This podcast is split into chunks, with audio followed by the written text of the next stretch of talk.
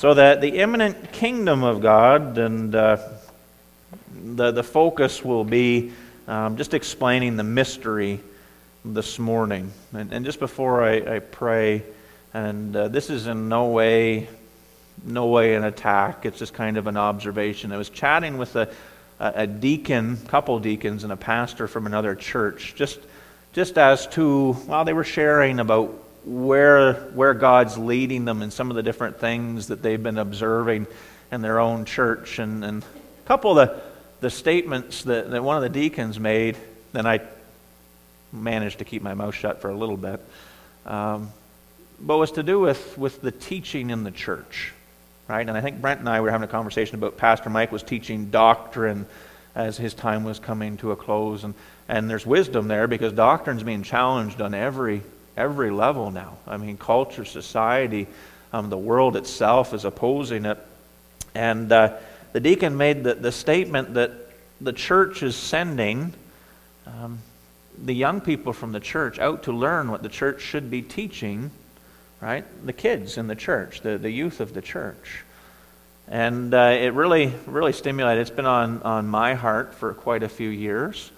Um, because the people in the church need to know what the Bible schools are teaching. Because the Bible schools are teaching what the Word of God says. And, uh, I mean, ignorance in the church is a scary thing when it comes. And so, I mean, that's, that's kind of why we have whiteboards out. That's why I'm putting notes out um, because we need to understand what these pages. So, a couple statements just as we, we begin. And this would be from a young man, because I mean, I'm now 36. I keep saying I'm almost 40. Krista says, stop it. Um, but being a young man that grew up in the church and then, then had my wayward years and then coming back, um, I don't, I see things a little bit differently than someone who sat in the pews, right, all their lives. Right? And then just a couple statements just as we're going. You, you cannot say that you love the Word of God and yet show a disinterest to understand what it says. Right? When it comes to the love for the Word of God and show a disinterest for a young man seeing that, that sends wrong signals. Right? That, that, that, doesn't, that doesn't instill what needs to be done. Uh, another question as I was thinking through why we're doing why do most funerals emphasize what they did in the church, like what they did physically in the church, and not the spiritual things of their walk? Right? That how they loved the Word of God, how they poured over the Scriptures, how they invested in the, the, the young men and the young women of the church. Why, why does it emphasize what they did in the church?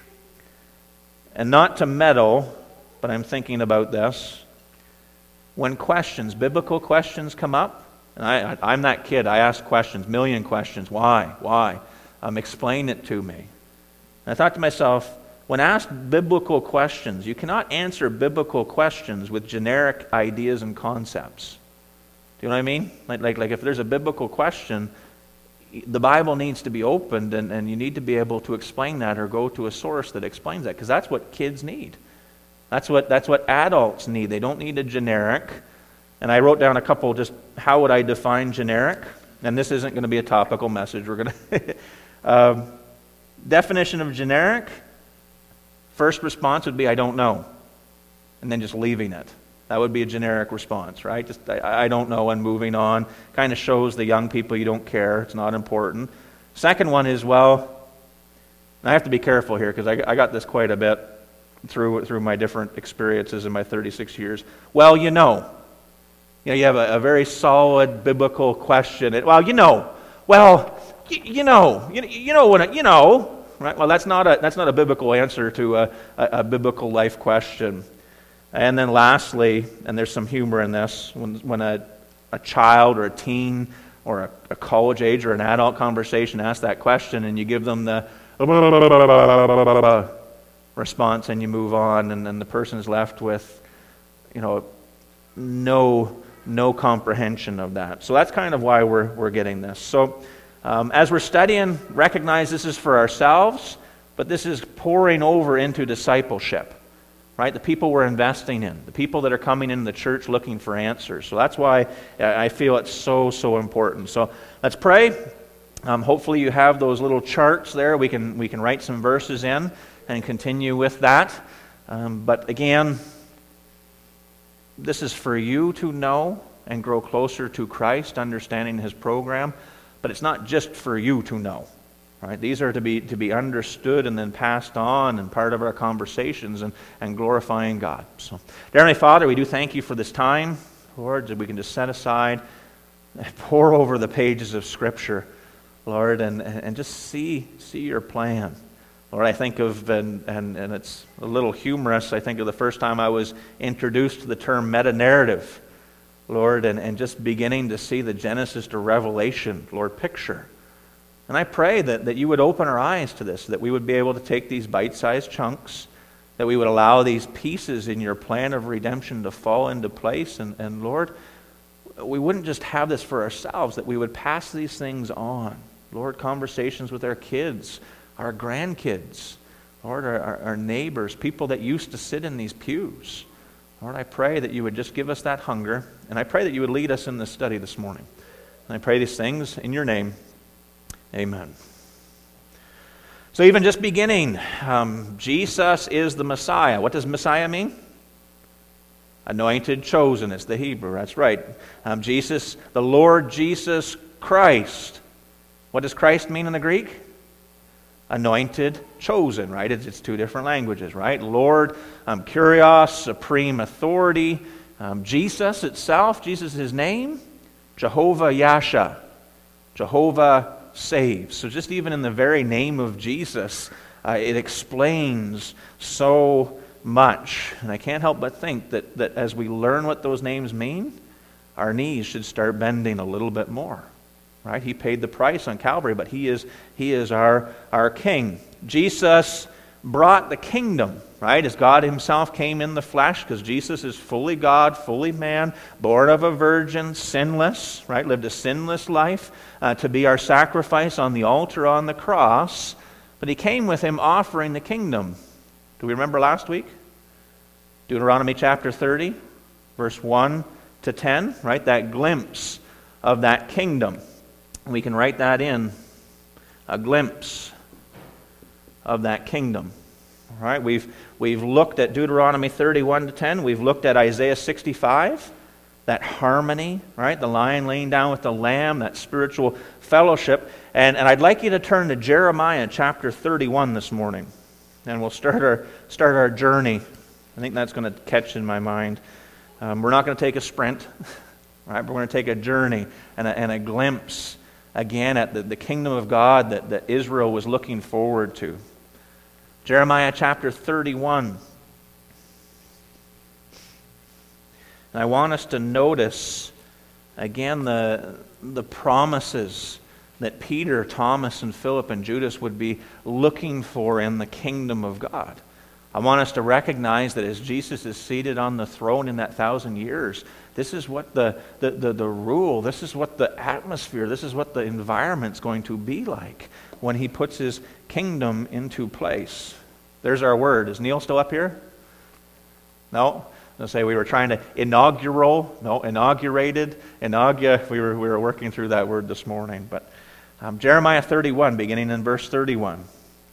Behold, the days are coming, says the Lord when I will make a new covenant with the house of Israel and with the house of Judah. And the neat thing about prophecy is if it's not fulfilled, it's still coming. Does that make sense? As God said, if it's not fulfilled, it's still coming. And again, as we watch our news, the rockets and everything going on in Israel, we know the kingdom hasn't come yet. Right? We know it's coming, right? And that's the prophetic side of things. Okay? So the new covenant, that's why to, to include it all in here Israel's new covenant, messianic kingdom of God. So behold, the days are coming, says the Lord, when I will make a new covenant with the house of Israel and with the house of Judah, not according to the covenant that I made with their fathers in the day that I took them by the hand to lead them out of the land of Egypt. My covenant, right? And we're thinking Moses, right? We're thinking about um, the covenants that were made. Um, my covenant, which they broke though I was a husband to them, says the Lord. It's an interesting study how Israel was the unfaithful wife over and over and over again.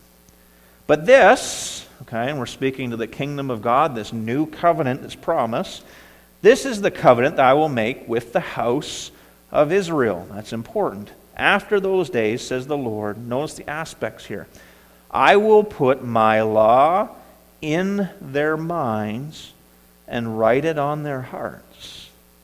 That, that, that, that spiritual intercession, that, that, that connection, that closeness of fellowship. I will put my law in their minds and write it on their hearts, and I will be their God, and they shall be my people. I erased it this week for whatever reason, but we remember, right? It's by faith for relationship with God. Right? You believe that God is going to provide the righteousness. Lord, I, I, I believe. I believe in you. It's by faith for relationship, and it's obedience for fellowship. Okay? Obedience for fellowship. I will be their God, and they shall be my people. No more shall every man teach his neighbor and every man his brother, saying, Know the Lord. There won't be that need. Know the Lord, for they all shall know me, from the least of them to the greatest of them, says the Lord. For I will forgive their iniquity, and their sin I will remember no more. That's the Old Testament believer was looking for as Jesus came with the kingdom. Right? That intimacy, that intercession, um, that, that, that harmony between them and God. It was such a, a beautiful picture. And you can imagine as Jesus came, right? And Jesus' message right from the beginning was repent. The kingdom of heaven is at hand. Turn, turn to God, right? He was offering that harmony if they would only believe that he is the Christ the Son of God. But we also know that they didn't respond very well. Right? And I invite you to turn to Matthew chapter 12, and this is an important part of these pieces. Matthew chapter 12. Israel had their Old Testament scriptures. They were looking, looking ahead. They were looking for a Messiah. We often say that they were looking for more of a political Messiah, which, which there's truth in that.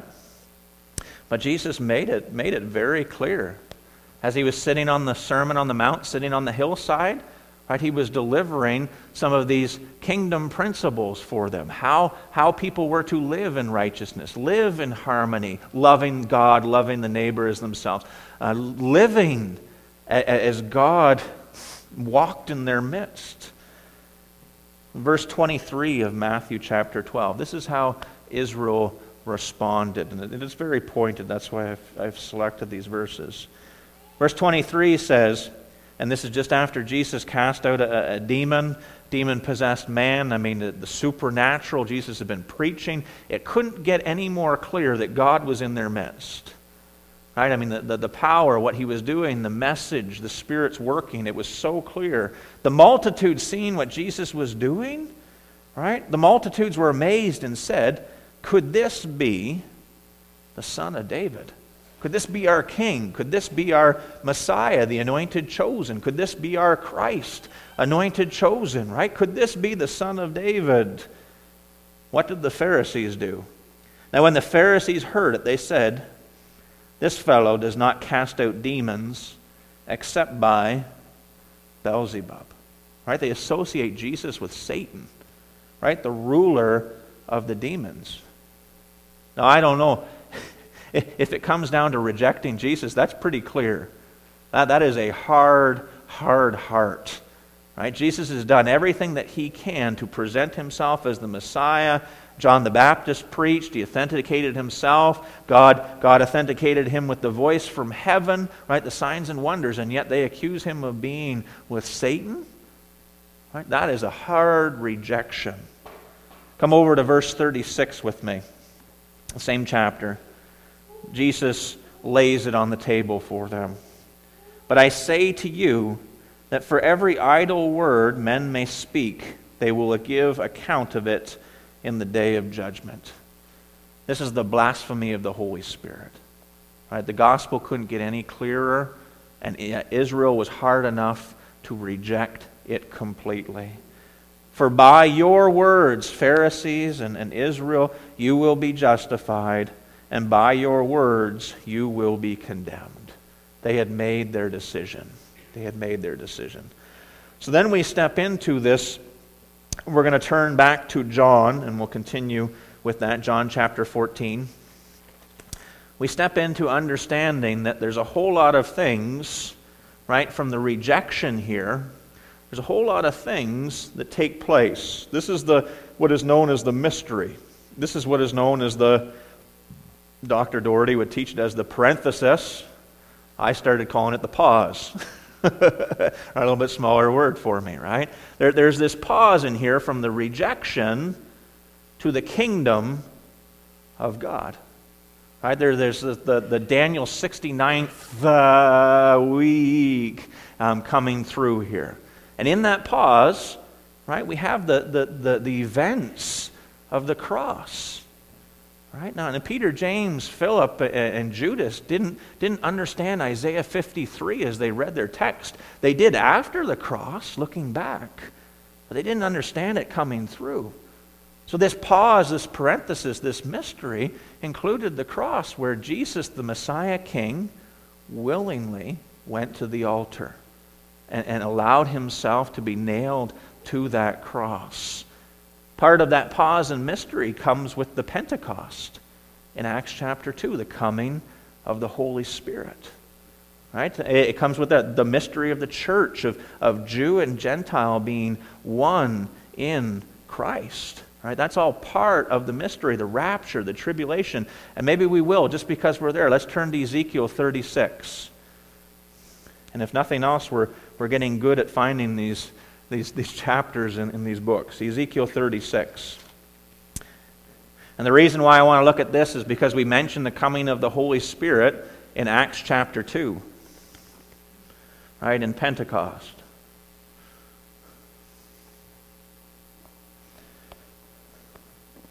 And we'll notice a few. Ezekiel chapter 36. And we'll just begin reading in verse 23. And again, this is just a, a, journey, right? Just bite sized chunks. Right? But I want us to recognize the promise of the, the Spirit, the intimacy, the fellowship that goes on here. And it's important because the church is supposed to reflect some of these traits. So we'll just begin reading maybe in verse 26. And it says, after, after God says about gathering and sanctifying, gathering, there's a, a, deliverance from among the nations into the inheritance of the land. There's a promised blessing. And he says in verse 26, I will give you a new heart. A new heart. Right? A, a, new, new creation, it sounds like. It sounds like a new, new beginning, doesn't it? I will give you a new heart and put a new spirit within you. I will take the heart of stone out of your flesh and give you a heart of flesh. Can our hearts get hard in the midst of life? Can we get hardened to words? Um, I, I think of our Wednesday night study there. One of, one of the folks made a mention, even after Jesus fed the 5,000, right? It says that in Mark 6.52 that the disciples didn't understand the miracle because their hearts were hardened. And in the easiest way that I could explain, and the question was, how could they not believe at that point? And the easiest thing that I could, I, I could say in the moment was people drive by God's church every day. I mean, I know I sit here, the, the, the, the, traffic going into to Woodstock, going to work there, they drive by, and yet they choose to live in their brokenness. Right? There's still a generation behind that knows what we do in here.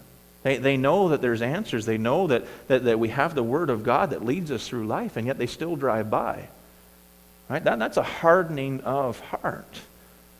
But here there it says, I will put my spirit within you. Verse 27 And I will put my spirit within you and cause you to walk in my statutes, and you will keep my judgments and do them. This is what Israel was looking for when the Messiah comes.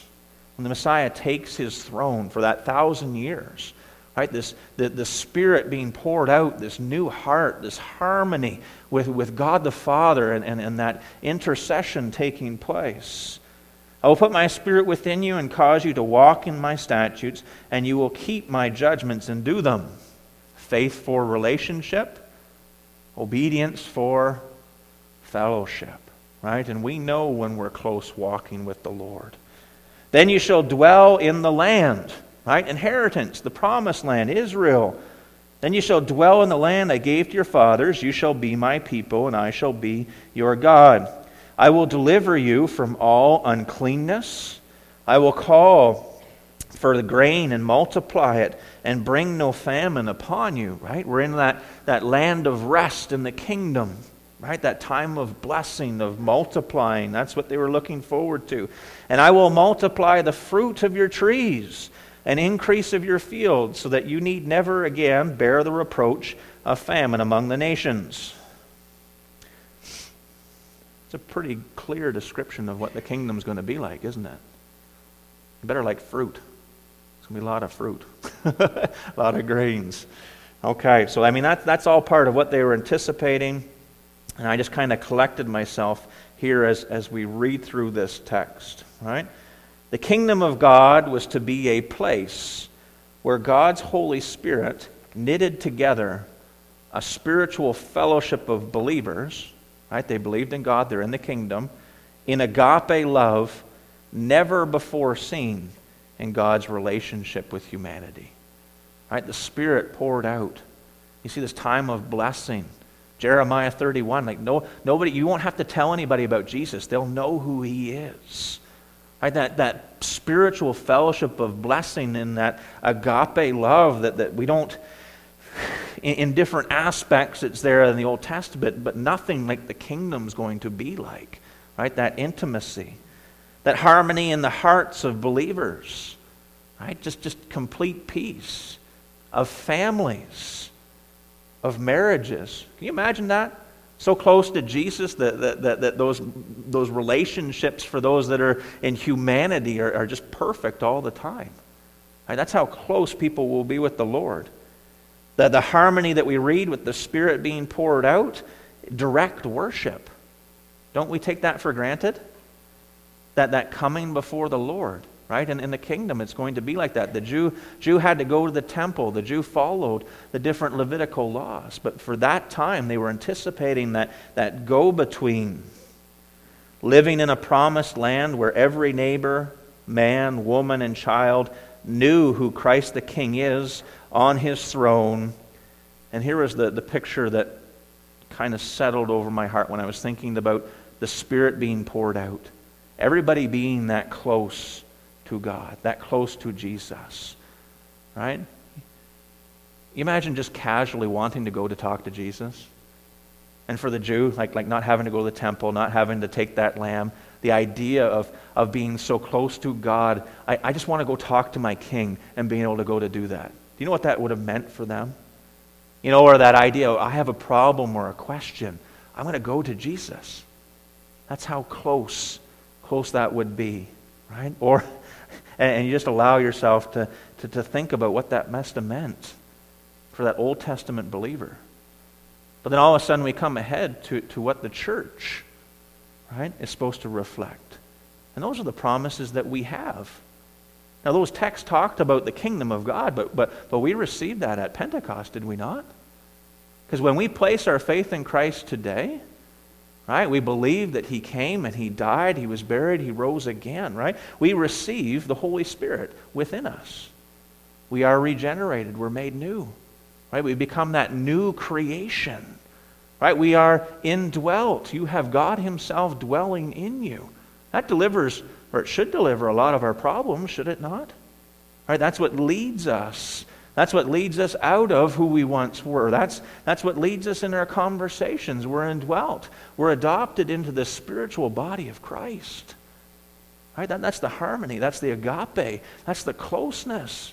I mean, I don't have to tell Mr. Hogue about who Jesus is. You know that. The Spirit dwells within you. Or, or Kate, right? Or, or Eldina. I, I don't need to. They're, they're, that's, we're close. Our conversations reflect that. And then the last part of that is being sealed. Right? We don't wonder.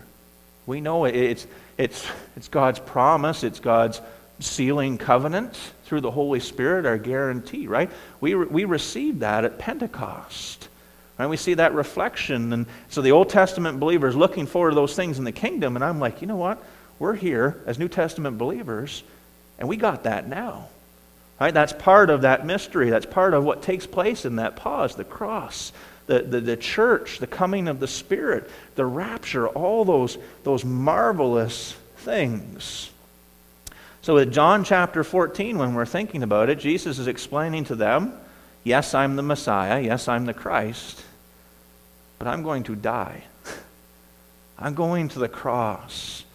Right? And, and in John chapter 14, when he says he's going to heaven to prepare a place for them, and, and, and I'm not going to apologize as we're jumping around, but let not your heart be troubled, was because Peter didn't understand this mystery. Right? There were some details in there that he wasn't connecting. Right? And Jesus is saying, don't, don't worry about the big picture here. Let not your heart be troubled. You believe in God, believe also in me. And when you start pondering on that, you believe in God. The Old Testament believer held all these Old Testament promises. God promised that right up, right up. God promised the kingdom of God, right? God promised you to have a relationship by faith, a fellowship through obedience. God promised. You believe in God? Believe also in me. Right? Jesus was beginning to reveal that mystery, the cross right? And then as we go through this study there, you're going to see they're little, little bite size for them because it was a lot. But you believe in God, believe also in me, in this, this promise that's coming with the cross. In my Father's house are many mansions. If it were not so, I would have told you. I go to prepare a place for you. We'll just wind, wind this down, and I put, put this thought again in the bulletin. You can, you can read it uh, a little bit later. But the idea of Jesus recognized Jesus as the Christ, the Son of the living God, King, right before him, God Himself in the flesh. Right? Come with the kingdom. At this point, why would Peter be thinking about heaven? Right? Heaven is part of picture. No, no, Peter was like, You brought the kingdom. It's supposed to be here. Heaven's not part of Peter's picture. Right? And that's what Jesus is revealing to him. And, and I invite you to think about that, right? Because Jesus is talking cross and Peter's talking kingdom. Right? Heaven goes before the Father. Whoa, whoa, hold on a second. The kingdom, I thought it was on earth. This is the pause, the mystery. We come down to even Thomas's question in verse 5, John chapter 14. Thomas said to him, Lord, we do not know where you are going and how can we know the way? Jesus' words believe you believe in God, believe also in me. Jesus is calling on them to trust him, trust him with this mystery. And Peter Peter had to step away from his religion because Judaism was teaching some different things. He had to step away from tradition. He had to step away from formalities, ideas, and concepts. And Jesus is calling on them to listen to his words. Right? Listen to these words. Right? And that's, that's kind of the, the flip side of it, too, as we do our study. We, we have our own ideas in different areas, we have our own traditions, we have our own ideas and concepts. But it's these words, it's understanding what the Bible teaches us that, that brings us to that proper place. So I invite you one last time, and we'll close with this Acts chapter 1. The focus this morning has been on the mystery and why the idea of going to the throne room of God for Peter was like, What? Uh, that's not, uh, the, the kingdom's supposed to come. That intimacy is supposed to come to the, the earth. It's supposed to come with your, your kingdom right? And they didn't understand the cross. They didn't understand um, the coming of the Holy Spirit, Acts chapter 2. They didn't understand the Jew and Gentile being one in Christ. They didn't understand the imminent rapture that could happen at any time. And in Acts chapter 1, uh, even just beginning in verse 4, it explains this. Right, this is just prior to Pentecost.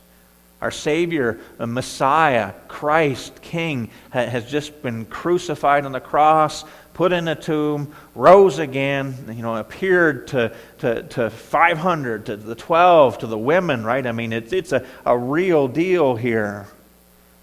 But we still see the, the apostles working through that mystery, the mystery that they've been searching for. It says, and being assembled. Well, we just have to begin in verse 1. to the former account I made, O Theophilus, of all that Jesus began to both do and teach, until the day in which he was taken up, the ascension, and after he, through the Holy Spirit, had given commandments to the apostles whom he had chosen. So, I mean, think of Peter, Thomas, Philip, Judas. You know, this is afterwards. To whom he also presented himself alive after his suffering by many infallible proofs, being seen by them for 40 days, and speaking of the things pertaining to heaven. Is that what it said? Kingdom of God. So all of a sudden, right? Right? The, the gospel, Jesus dies on the cross. He's buried. He ascended, right? But we need to include that, that messianic new covenant promised king or kingdom right, in that picture. He's teaching the things pertaining to the kingdom of God. And anyway, I feel like I'm going to start going deeper, so I'm going to try and come back up. We got, we got all summer. But here we go the kingdom, things pertaining to the kingdom of God. This needs to be part of our, our gospel, not for salvation, but part of that full teaching as to our promises. And being assembled together with them, verse 4, he commanded them not to depart from Jerusalem, but to wait for the promise of the Father, which, and what was the promise of the Father? Coming of the Holy Spirit. Okay, that takes place at Pentecost, just one chapter later. Which he said, You have heard from me. For John the Baptist, John, truly baptized with water, but you shall be baptized with the Holy Spirit not many days from now. Therefore, right? With the wait, the coming of the Spirit, the teaching of the kingdom of God. Therefore, when they had come together, they asked him, asked Jesus, saying, and read that question with me. Because this will help this make sense, because they didn't quite understand the mystery still. The Spirit hadn't come yet. Right? Verse 6 Lord, will you at this time restore the kingdom to Israel? Right? They're, they're, they're anticipating that kingdom of God still. Right? That, that rides in through, through 1 Peter, through Hebrews, right? Through James. Right? But they're anticipating that. That needs to be part of our gospel understanding. Right? The, the coming kingdom. What does Jesus say?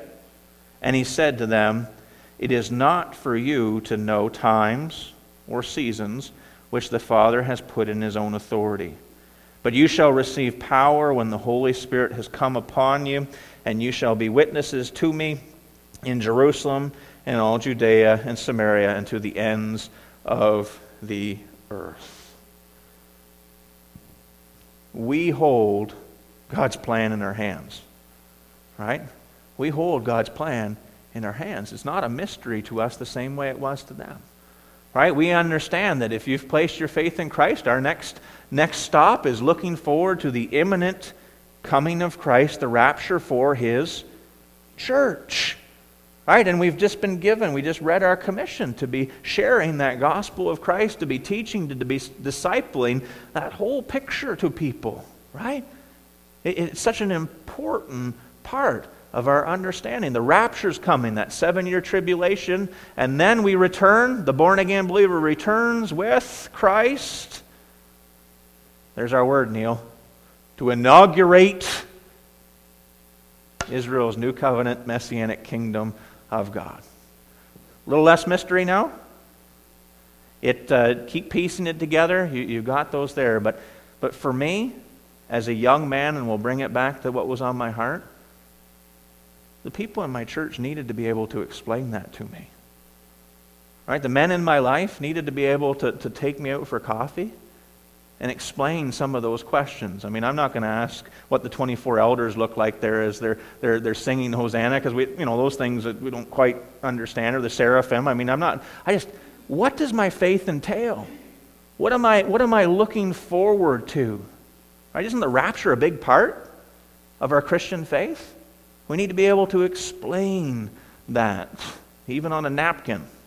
All right, so that's my, my encouragement as a young man, right? Let's learn these things so that we can, we can disciple and teach these things. Uh, they're for us, but for others. And I'm open for questions as we continue. Dear Heavenly Father, Lord, I pray that we were challenged.